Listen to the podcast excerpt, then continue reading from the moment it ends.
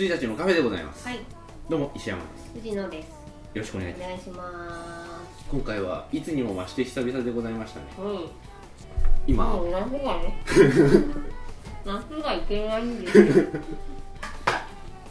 夏がいけないんですけど、うん、はい、仕事が終わりましたので。はいはいはい。夏ねやっと収いろいろでございます。はい。イベントがね多いのでうん。お忙しかったということえ申し訳ございませんでしたではい。うんですか？今藤野氏はバタークッキーを食しておられいるやブルボンうまいっす。うまいよね。いやこれね美味しいんですよ。あのー、あ今商品名言おうと思ったらバタークッキーだったっていう。ただのバタークッキーバターそうそう5%バタークッキーなんですけど、うまいんですよ。美味しいのでぜひ食べてください。はいということで、えー最近見た映画どこまで話したのかもう忘れちゃいました。えー、っとですね。あんま見てないんですよね。えっとねトランスフォーマーみ言ってないんじゃない？あそっかそっか。私たちは話しましたけどね、トランスフォーマーからだったらね俺20本ぐらい見てる。一応言いましょうか、じゃあ。はい。トランス僕が見たやつ、えっとトランスフォーマーダークサイドブーン、えーアヒルとカモのコインロッカー南極料理人、えー東京、えーパンチドランクラブ。明日のジョー。うん。パラノーマルアクティビティ2レイトン教授と永遠の歌姫。アウトレイジ。ダンシング・チャップリン。ザ・ライト。黒い家。黒い家エンジビル。告白。悪人。エクソシズム。汚れた顔の天使。悪魔を見た。を見たそれ言いたい 半分ぐらいそう。ほとんど悪魔を見たって感じですか？ほとんど悪魔しか見てない悪魔しか見てないね。悪魔ついてますね。そうだよね。悪人とかね。うん。悪人とか悪魔しか見てあない。そうそうそう。あの黒とか悪とか。ね、アウトレイジ。うん、悪人ばっかね、えはい。ー、藤野氏はどんな感じなの？私は映画館にそもそもあんまり行けなかったから、えー、っとどこがあれなんだトランスフォーマーの1回目もね多分言ってないと思う。あデビルを見ましたって言いました。デビル見たんだデビル見ました、はいはい。デビルとかね黒とかね。え私デビルとモールスぐらいです。一緒にしないでください。よデビルとトランスフォーマーとモールス、うん。オーズゴーカイジャー、はいはい。カーズ2、メカニックおメカニックあとあれだカンフーパンダ2看板おカンパン看板2とえーっと DVD はえーっとスモーキンエース2ああはいはい。あ私500日のサマーって言ったんでしたっけラジオで。言ってないんじゃないの？あじゃあ500日のサマー、えーっとカンフーパンダ1うん。えーっと一初めて見た。1初めて見たんですおーはいはいはい。実はらしくないんですけど、とえーっとベストキットの一番新しいやつ、はいはいはい。ジャッキーのやつ。うん。とえー、あついに見ましたよ。おシャチホコ。おおはいレイジングフェニックス。を見ました。はいはい。そんくらいかなと思ってんですけど。はいはいはい。わかりました。はい。ひとまずトランスフォーマーの1回目のうんお話を、トランスフォーマーね私ねあの、まあ、石山さんには言ったんですけどあのーまあそういうわけで毎日ちょっと仕事が遅かったりとかしてその勢いでトランスフォーマーだけは見なきゃいかんと思って行っちゃったんで、爆睡でした、もう10分で寝ました、はい。はい何も起こってない。そうそうそう。NASA の映像しか見てそうないなんです。だから月に月でなんか見つけたぞとで戻ってきたぞと、そこら辺からですねもううとうとし始めちゃって、あのだからラブーフの彼女が新しくなってたっていうのだけ覚えてあの多分一番初めにロボットたちがどっかんどっかん戦い出すのがハイウェイの箇所だと思うんですけど。ね。あ違うんですか？ガーン。その前にえっとねチェルノブイリに行くうん。なんで？なんで？なんで？なんで？ちょっとタイムリーすぎやしませんか？まあい行くのか。はい。だそこら辺とかのもう記憶が曖昧で。でハイウェイでこう私の中でやっとロボットになって戦ってるってなりながら寝ちゃったんで、だから気づいたらそのなんか腕時計が食い込んでいたいとか。あ あとなんかよくわからないおじいさんが出てきてて。で人間だけで戦えって言ったくせになんか全全員戦ってて。であのいつもの「私はコンボイ」って言われて終わったんでえ えーみたいな。もう一回見なきゃいけないです、そうだね。えーって別にあれ相手の気は全くないからね。それあのコンボイっていうかあのプライムって言って行っちゃいますねっていう、もう一回見てください。はもう一回見ます本当に。今ならね ちゃんと見れると思うんで、下手まあまあまだもう少し続くかさすがに、と思いますけどね、でもあのあの女の子はよくわからないですね。わかんないね。あのヒロインの話ですけど、なんかわからなくなりました必要性がますます、うんパトリック・デンプシー・ロールも出てたし。どれだ？あのあれ。魔法にかけられてのはい。王子様じゃない方の。えー、どれですか？王子様じゃない方の。あ出てた？出てた出てた。あ。全あくなんか足引っ張ったりしてました。した。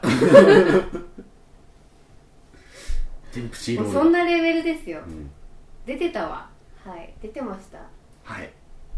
というわけで。はいで僕は一応ちゃんと見ましてええあの2回見に行きまして、あの 3D と 2D を。はい。いやなんかさいやさまつな話になりますけど、うなんかジェームズ・キャメロンも絶賛の 3D 具合とかって書いてあったけど、あんまり 3D じゃなくても。うん。っていう感じ、へえうん、なんかあの私たち 3D メガネをですねもう買ったの？もう買ったんです。前メガネ。はい。あのかけるやつじゃなくて、うん。め私たちメガネかけてるのでメガネにクリップする、うん。あの楽な 3D メガネを買ったんですけど、だからそれがいけないんじゃないかとも思うんですけど。えなんで？え楽じゃん。楽だから寝ちゃったってそう。そうそう楽だから寝ちゃうしいやでも楽だから 3D じゃなくてもみたいな。いや僕はあのーあ変な安いサングラスみたいな、コンビニで売ってるサングラスみたいな、あのメガネオンメガネのことを全く考えてないうん。メガネ、うんあれで見たけど「ハリー・ポッター」は寝たも。んああそっか。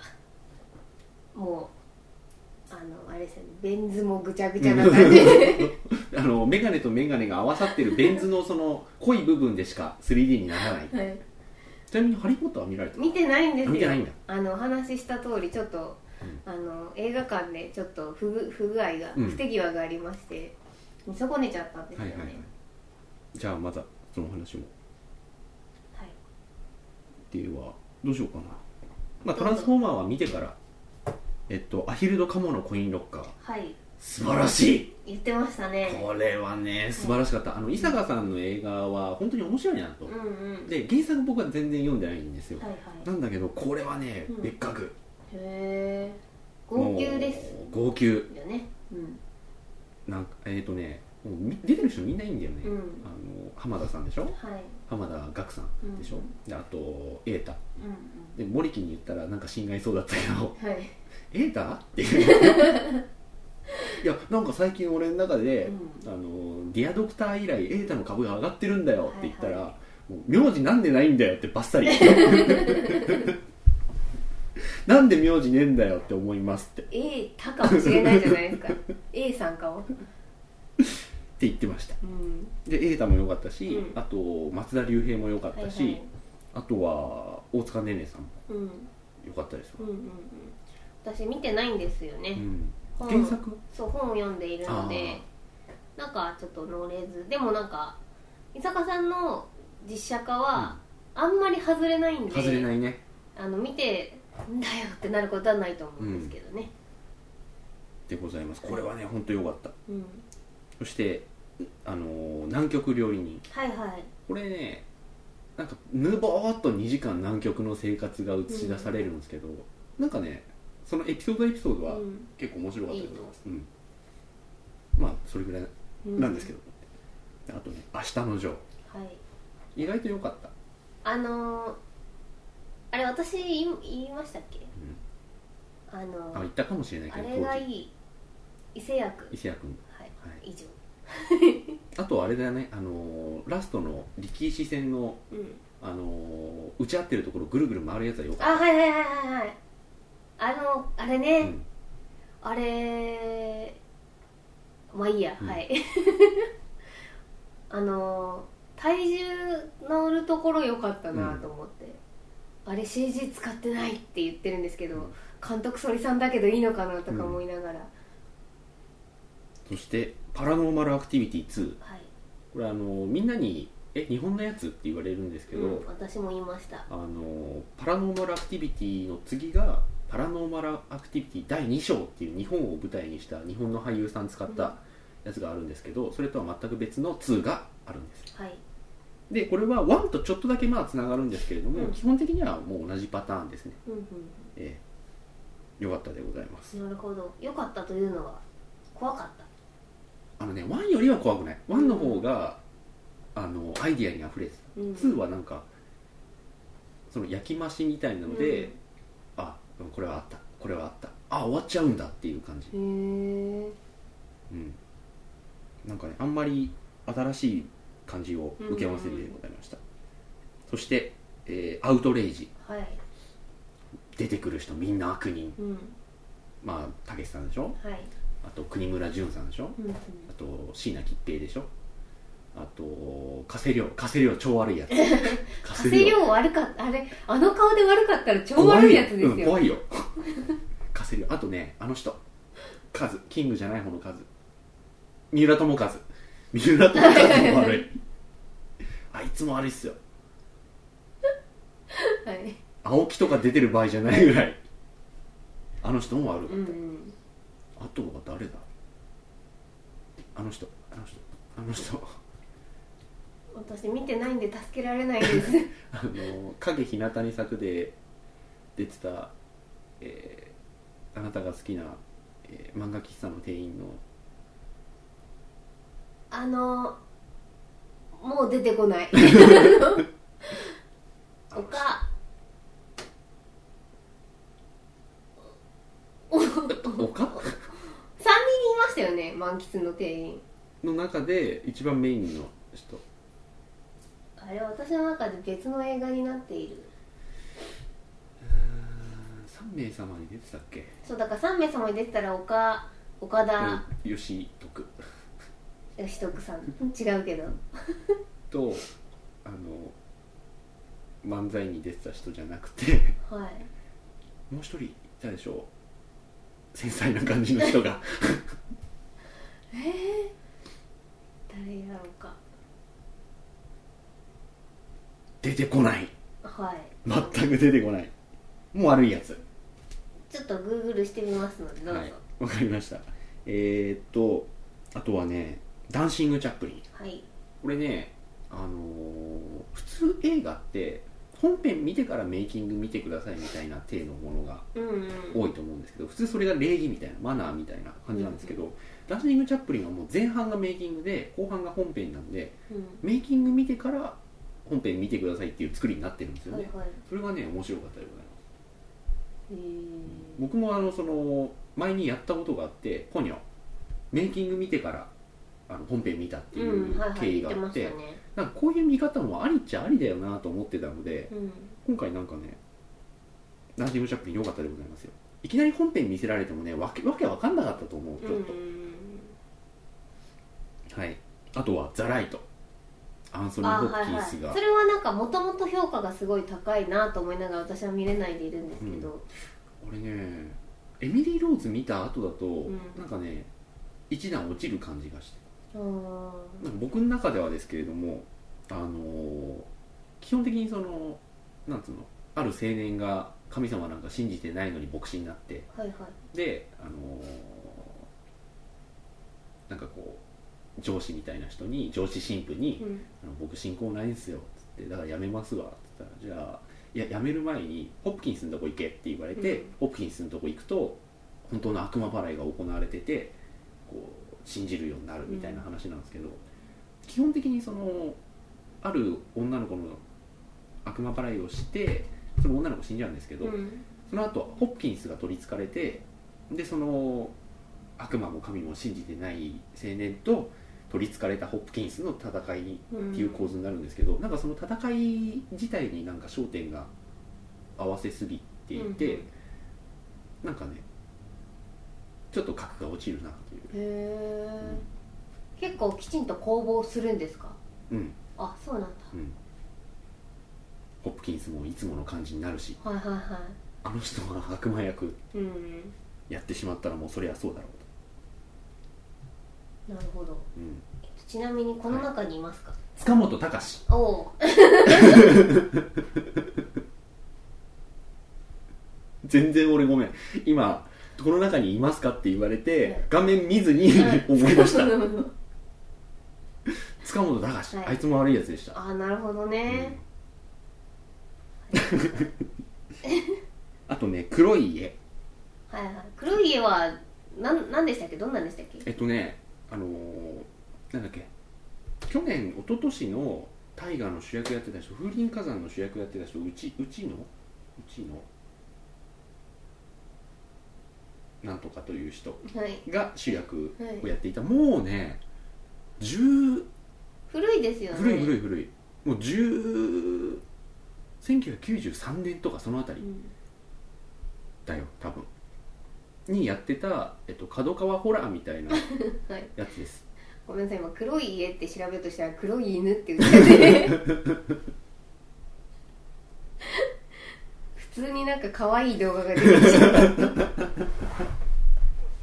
いや黒い家ってあれですよ。あのなんか障子ポスターがあはいはい。障子で、はい。その障子の向こうでブランコ漕いでる女の子の影がうんあるってやつであのまあホラーなんだろうなと思ってたらあのホラーなんだけど不思議な力じゃないやつ。でなんかネタバレとか書いてあるからうん。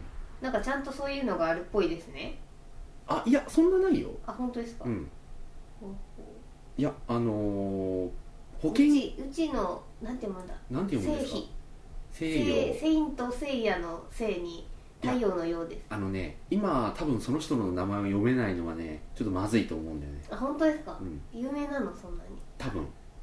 もう当時当時もその若手の演技派として多分まいろいろね。まさき。ですか？うちのまさき。って読むんだ。はい。で風林火山の主役やってたんでそこで一気にガーンと、あの知名度が上がったんじゃないでしょうかあえ？何ですか？私顔が一致してないだけでした。ああ、はい知ってます。はいはいはい。でこの人がまあ10もう何年前だ？18年ぐらい前か。にやってたやつであの保険金殺人の話なんですよ。はいはい。だからねもう暗い気持ちになりました。ああなるほどね。うんあそっかそっか。そんな話だったか。うん。なんかこうあの保険員の人がの主人公、まあ、内野さんなんですけど、うん。この人がこうある家にクレームだからっつって呼ばれていくと、あのそこでその一家3人がいるんですけど、うんうん。その息子小学生なんですけどがこう首つって死んでるのを発見してしまうわけですよ、はい。それでその保険金を払おうとするんだけどどうやらそのなんかこう両親お父さんとお母さんはなんかこう保険金絡みのなんか不審な点が多いということに気づいて調べていくと大変なことにっていう返り討ちにっていう。じゃあホラーなんだけど人間パワーなんですね、人間ホラー。はいはい。であのねその夫婦が、うん。あの西村雅彦さんとうん。あの大竹しのぶさんなんですよ。はい。もう最悪ですよ、うん、怖い。その家に行きたくないうん。です、はい。であのー西村さんがちょっとなんかすごい変な演技してるわけですよ、うん。あの例えるならばあのラビパンの坂本浩二みたいなはい。感じなのよ。本当に。なんかあの 毎日毎日その会社に来ては「保険金まだ降りないのかね?」とかっつって「うんいやまだあの審査の方がまだ終わっておりませんのでそうかまだなのかって言いながら毎日帰っていくんですけど、うん。それがね坂本っぽいんだよね。でも怖いんだよね、なるほどね。ええ。あとそのなんだ。その夫婦の,、うん。その最初はお父さんの方をこう疑うわけですよ。でお父さんの方を疑っててでそのお父さんが小学校の時になんか鶏殺したりなんかいろいろ問題がある子供だったっていうのを突き止めて卒業文集みたいのをちょっと借りるんですよ、で卒業文集になんかこうトンボの羽をちぎって怒られたとかそういうことをビーって書いてあってそれを心理カウンセラーの先生に見せると「あのいやこの子はちょっと分裂症の疑いがありますね」とかって言われて「あやっぱりそうなんだ」って言って捜査進めていくんだけど、うん。その夫があの両腕切断されちゃってでまた保険金絡みの話になるんですであのその時にその心理カウンセラーの人からブルって電話があってその夫婦その夫婦っていうのはあの小学校の時に同級生だったんですよ。うんうん。でそのお父さんの方の卒業文集しか見てなかったけどパラパラめくってってお母さんの方を見るともっと怖いことが書いてあって、うん。で心理カウンセラーの先生にそれを見せるとこの子には心がないっていう。うんうん。ガーンってなって真犯人はお奥さんの方だったかって言って大竹しのぶが口半開きのまま襲ってくる映画。だから大竹しのぶってなんか普段からもう役中みたいな感じじゃないですか。怖いじゃないですか。もう。もそそれなんかあんなだからますます怖いわ。怖いっす、ええ。でそれと一緒に借りた「黒い家エンジビル。それはどういうあの作品としてのつながりはあるんですか、時空の」ありますというかリメイクです。韓国リメイク。韓国リメイクなんですね、基本的な話は全く一緒です、ううん。なんですがえっとねあの韓国リメイクの方ん、が、あの少し救いがある感じなんですよ。という感じでございました、そして告白見ました。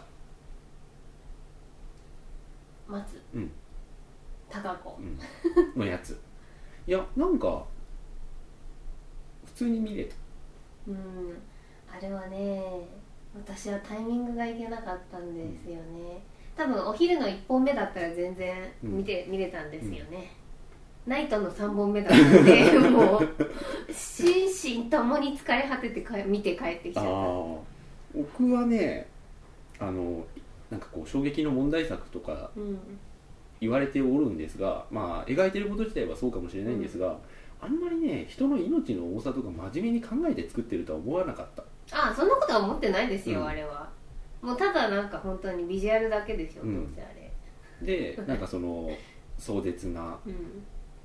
その復讐松坂子の復讐劇じゃないですか、っていうふうに見るとそんなになんかガツンとも来なかった、うん、うん、いやなんか命の重さでとか、じゃないんです、うん。あれ。本当にね別になんて気持ちがいい映画じゃないだけでそれがなんかみんなわざわざ見に行ってあれだからびっくりしてあんな評価になったんじゃないかなと思います、うん、うん。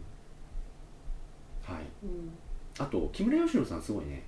あ木村佳乃はあの人は、うん。私前から言ってますけど、結構いい人ですよ、うん。さんとして。あの意外と私評価高いんですよね、あの人のあのなんだろう。なん何でもこなせる器用さというか、うんオールマイティーさであそこもあそこもできるしコメディもできるっていうのははい。すごいなと思います、ちょっと木村佳乃だって気づかず見てたああええ横顔しか出てこないんだもん。あそうだっけ。あの人の撮り方で。はいはい。はいあの人の撮り方結構 2D っぽいじゃないですか、うん。へえなので気づきませんでした、はい。あとはえー、と悪人、ほう深津絵里うん、妻夫木聡。そして満島ひかり。はい。江本明。江本明が良かった。岡田将生。うん。まさきって読むんだ。はい。はいはいはい。江本よかった。江本さん江良かった。んよかった。江本さんがその、まあ、娘さんが殺された父親の役なんだけど、あのその殺人現場に行って娘の幻と会うシーンあるじゃないですか。あれ良かった。私あそこで泣いたんですよね、おばあちゃん。おばあちゃん。キリキリ。よくわかりましたね、はい。おばあちゃんずるいよ。あれキキキリンは本当いかんと思います。だってあの人生きてる生きてる二次元ですから。出てくるもんね、うん。アニメにっていう。いやー。あのキュッて縛るじゃん。そう。あのいざ行かんみたいな感じでね。うん、そうなんですはい。そんなあ感じで。の立ち上がるおばあちゃん大好きです。うん。あと、ね、エクソシズム。お。これ結構新作ですね。知らないです。あのーこれもまたまあ悪魔笑いエクソシストのしょうね。ものなんですけど、はい。これはね、あのーその両親うん。とこうの呵責とか神と悪魔を信じるかどうかとかそんなの全く関係ない、うん。えっと、ただただびっくりどんでんのためだけのうん。エクソシストもので、うん。新しい。へえ新しいでございました。どこどこですか？ん？ああハリウッドなんですか？多分。うん。普通にそうだと思います。えまあある家の女の子が取りつかれちゃって、その家のお父さんうん。の弟かが牧師さんだったんですよ、うんでその牧師さんがその以前にもエクソシス悪魔払いをねやっててこう誤ってその女の子を殺うん。結局こう死んじゃったわけですよその女の子が。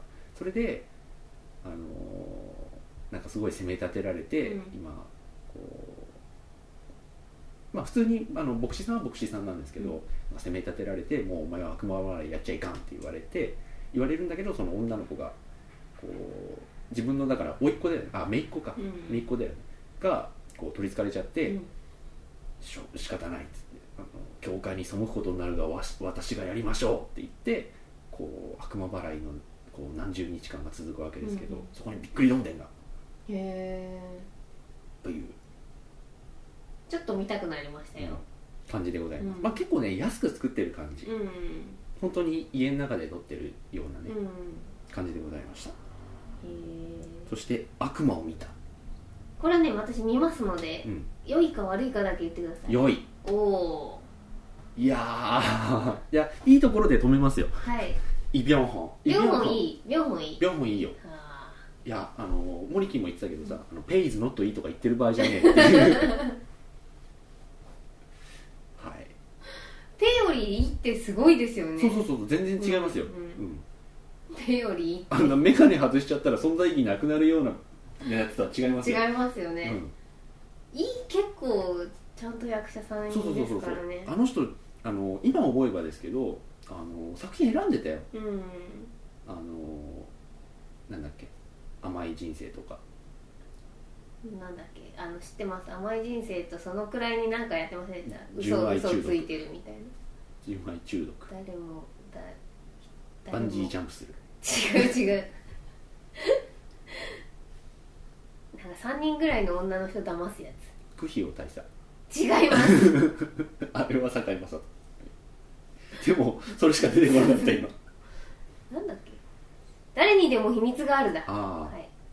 人は嘘をついているっていう、クヒオ大佐 こんな感じでね、はい。イ・ビョンホンよかったです、うん。まあイ・ビョンホンがあの、まあ、刑事でうん。こう奥さんをオールドボーイに殺されるわけですよ。そうですねはい。オールドボーイがね、うん。オールドボーイすぎる。いやそうだと思いますよ予告見るい限り。やーっていうかねその殺し方がこれだったらお前復讐されても仕方ねえよっていうぐらいうん。残忍で、うん。しかもその残忍なやつを隠さないんですよね、うん。韓国のあの辺のやつって。そうですよね、うん、いやあの韓国映画ですけど救いがないんですかね？ーない。あやっぱり、うん。こ基本的に韓国映画は復讐復讐ものとかって多いじゃないですか、ノワう多いールで。ですね。多いけどやっぱり最後それでなんか取ったぞみたいにはならないわけですよ、敵取ったぞみたいにはならない。基本的にはその文うん、脈で、はいはいはい。でもねそのいいなと思ったのがそのただそのイ・ビョンホンもうん。ただそのオールドボーイを殺すだけじゃもう飽き足らないわけですよ、うん。もうもうなんかこうあのマイク付き GPS みたいのを、うん。そのオールドボーイにもうグッて飲ませて知らない間に飲ませちゃってでそうするともうどこにいても何をしててももう全部筒抜けなわけですよ、うん。イ・ビョンホンに。でイ・ビョンホンペースでもうザーッと進んでいくわけですよ、でそのオールドボーイがもうハウハウになりながらいろんなところに逃げ回ってうん。それでなんかあのーその行く先々で女の人を襲おうとするたんびにイ・ビョンホンが現れてうん。ボーって言って「なんなんだお前は!」とか言いながら、うん。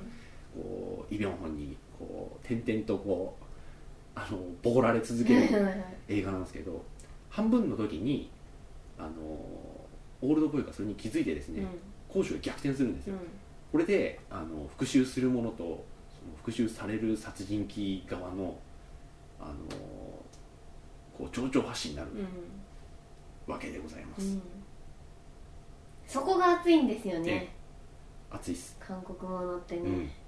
うん、もうね韓国ものがいいなと思うのはこれはまあ人によっては全然良くないと思うかもしれないけど、その復讐ってさえげつないじゃないですか、うん。本当にこうえげつないことやってやろうってし、するしで頭に来たオールドボーイも結構その残忍なことするし、そのね残忍さをね本当に隠さずやるんだよね、だからこう映画としてはちょっとこうもう少しマイルドにしないとみたいなの一切ないんで、そこはねいいっちゃいいですよ。うん。まあ怒ったらこれぐらいやるよねっていううん。のがある、しかもなんか韓国もののその復讐ものって結構手の込んだ復讐するじゃないですか。そう。あのロロジックがあってなんかこうピタゴラスイッチみたいなことやるじゃないですか。あれが結構好きなんですよね。あれはねし始終一貫してありますよ、ううん。ということで「悪魔を見た」を見てください、ん見たいと思います。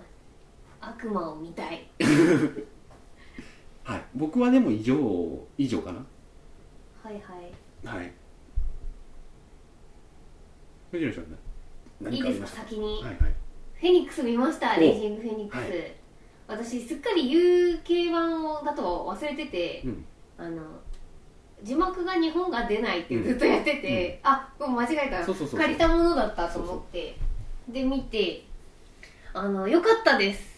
ちょっと私チョコレートファイターもね二の足を踏んでたんですけど、うん。これを機に借りました。あはいはいはい。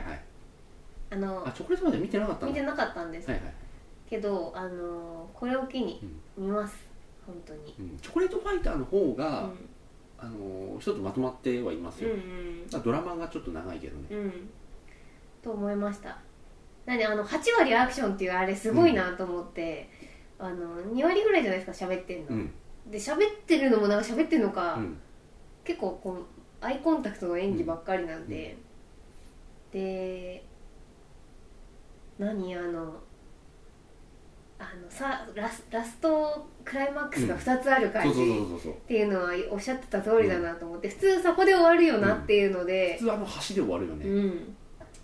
でね、うん。助かってであのまあし師匠じゃないけどそのえっと彼女さんの彼氏さんがまあじ自己犠牲で終わりじゃないですか、もう一回行くあの、うんなんだこう力強く立ち上がるところがシャチホコっていうのがすごい泣けるっていうのは分かりました、ははい。よかっいよかった。たはい。いいいでございます、うん。チョコレートファイターの方が僕はでも好きだったっす。あじゃあこれから見ますので、はい、しかも意外と長いんだなと思って。100あそうまあねうん。そう100何、20分ぐらいあるんですよね、うん。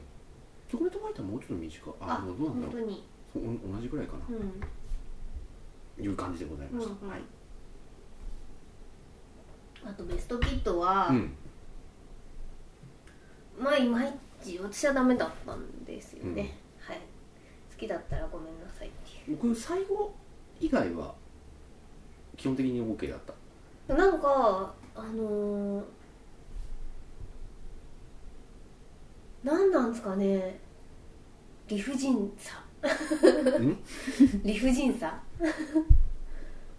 なんか中国の子たちはみんなこうなのかっていう感じでした。っていう。あとまあなんかベストキットってあんな話じゃなかったですよね、うん。っていうのがあったんで、あれ？違うぞっていうふうに見ちゃいました。あとデビル。うん。デビルは良かったです、うん。あのきちんと綺麗に終わって良かったです。そしてあの役者たちも良かったです。あの俺ね結構うまいなと思ったのがあの警備員室にいる、うん。なんか若い信心深い恐れおののく若い人じゃん。あの人すごいいいなと思ってあのなんかこうエレベーターの中を映してる監視カメラがあってでそれをこうまあ年老いた警備員と若い警備員の2人がこう見てハウハウしてるわけですけど若い警備員の方がその映像が一瞬乱れて、乱れた瞬間に悪魔の顔がベンって一瞬だけ映るんですよね、でそれで「は悪魔だ!」ってなって「あのバカ言ってんじゃないよ」って言われるんですけど結構そのまあ映画の筋的にはその人正しいこと言ってるわけじゃないですか、うん。本当に悪魔だからね。でなんだけどいきなりああいうふうに言ったら信じられるわけないじゃないですか、うん。そこら辺の描き方がねいいなと思って。あとあの悪魔がいるとこうなるっていうロジックはあったじゃないですか、あの子供が転んだ時にあの悪魔がいないと机に頭ぶつけないけど、うん。頭悪魔がいると頭机にぶつけるし、なんかトーストを落とした時に悪魔がいないとジャムが上になって落ちて、悪魔がいるとジャムが下になって落ちるらしいんですよ、とかもこうすごい必死に説明してんだけど、うん。周りみんなポカーンじゃないですか。で私たちも正直ポカーンじゃないですか、うん。あれとか上手だなって思いました。うん。すっごい熱くほら悪魔いるよみたいになってるんですけど周りは本当にもはいはいはう、い。そうそうはいそうそう。分かったから向こう行って休めみたいな。そうあれすご黙っていろみたいな。あの分かりやすいしその温度感の違いとかが面白かったですね。で実際黙ってろって思うんだよね。あの人の言い方ね。ほらーとかっつって。観客もお前正しいのは分かってるけどお前ちょっと黙ってくれってなるよね、あのそうなんですよ、まあ、いい役者さん、うん。うんですね。で私デビルを見た後に500日のサマーを見たんで、あのあ死んだ人やっていう感じでした。ああはいはいはいはい。はい。というわけで500日のサマーはすげえ良かったです。はい。はい。500日のサマーはね僕も赤文字になってますよ。うん。あのーサマーは悪くないんですよ。